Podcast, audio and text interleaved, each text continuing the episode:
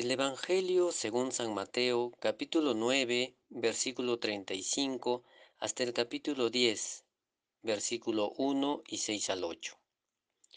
En aquel tiempo Jesús recorría las ciudades y los pueblos, enseñando en las sinagogas, predicando el Evangelio del reino y curando toda enfermedad y dolencia.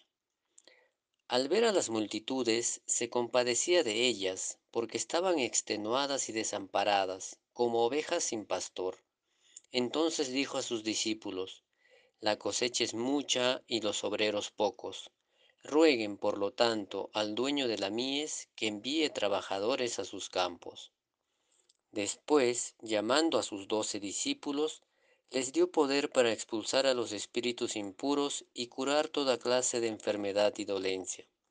Les dijo, vayan en busca de las ovejas perdidas de la casa de Israel, vayan y proclamen por el camino que ya se acerca el reino de los cielos, curen a los leprosos y demás enfermos, resuciten a los muertos y echen fuera a los demonios. Gratuitamente han recibido este poder Ejérzanlo pues gratuitamente. En el Evangelio de hoy Jesús eh, se refiere al poder y va a dar dos características de su razón de ser. Empieza el Evangelio con la angustia de Jesús por ver al pueblo abandonado y desamparado, como ovejas desorientadas que no reconocen el camino y se da cuenta entonces que los obreros son pocos para asistir a toda esta multitud agobiada. Después, resalta el Evangelio, pero a partir de esta realidad, es que llamó a sus discípulos y les dio poder para expulsar espíritus y curar enfermedades y dolencias. Es decir, nos dio poder expresamente para servir a estas multitudes desamparadas. Y nos lo dice, ahora vayan en busca de este pueblo, de estas ovejas perdidas, denles esperanza, resucítenlos, ayuden a dar sentido a la vida, echen fuera todo tipo de corrupción y otros demonios, etc. El poder que viene del Evangelio se nos da entonces expresamente para servir al pueblo que sufre. Y termina el Evangelio recordándonos un segundo aspecto del poder que es importante, y dice, gratuitamente han recibido ese poder, ejérzanlo pues gratuitamente. El poder que nos da Jesús es para servir y debe ponerse en práctica sin esperar nada a cambio. El poder como servicio y como gratuidad. Fue la manera de Jesús de comprender el poder. Pero hoy en día la sociedad y la práctica política de Occidente, eh, no de los pueblos indígenas, debo resaltar, entienden el poder como dominación y no como servicio. Y si bien una parte de la Iglesia sí relaciona el poder al servicio, la gran mayoría, si no todos y todas, no hemos comprendido lo de la gratuidad.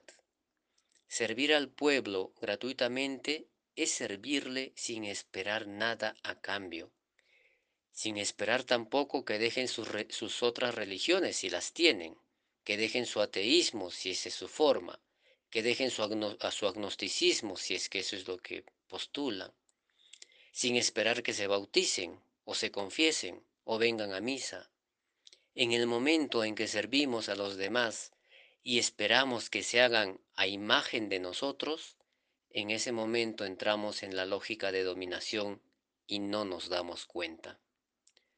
Solo nos toca amar y usar el poder para servir y sin esperar nada a cambio, como lo hizo Jesús y como lo hacen los pueblos indígenas.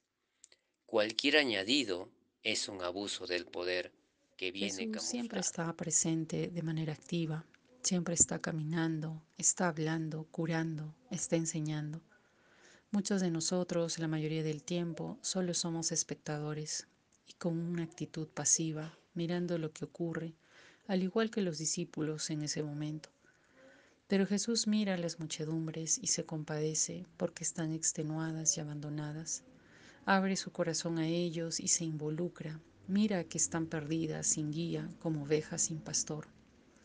Mirar a los demás es salir de la mirada puesta solo en mí, en mis necesidades. Es también abrir el corazón y sentir compasión, no pena ni lástima.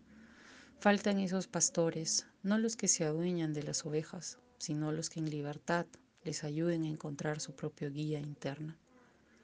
Jesús les dijo a sus discípulos, les, les doy el poder para expulsar demonios, curar toda enfermedad y dolencia. Personalmente creo que les decía, todo lo que yo puedo hacer, ustedes también lo pueden hacer. Ese poder de actuar, de cambiar lo que miran a su alrededor, está en todos nosotros. Cuando estamos alineados con lo que somos en esencia, nuestras palabras y acciones pueden ser sanadoras. Todos sabemos que tenemos un poder interior para hacer las cosas, pero también reconozcamos que le tenemos miedo a ese poder, porque nos puede llevar a hacer cosas por los demás y no sabemos si queremos asumir las consecuencias de ello. Y nos detenemos y solo hacemos lo mínimo, lo que nos han dicho que es suficiente para ser buenos creyentes. La primera lectura de Isaías dice, Ya no se esconderá tu maestro, tus ojos verán a tu maestro. Si te desvías a la derecha o a la izquierda, tus oídos oirán una palabra a tus espaldas que te dice, Este es el camino, camina por él. Te dará lluvia para la semilla que siembras en el campo, y el grano cosechado en el campo será abundante y suculento.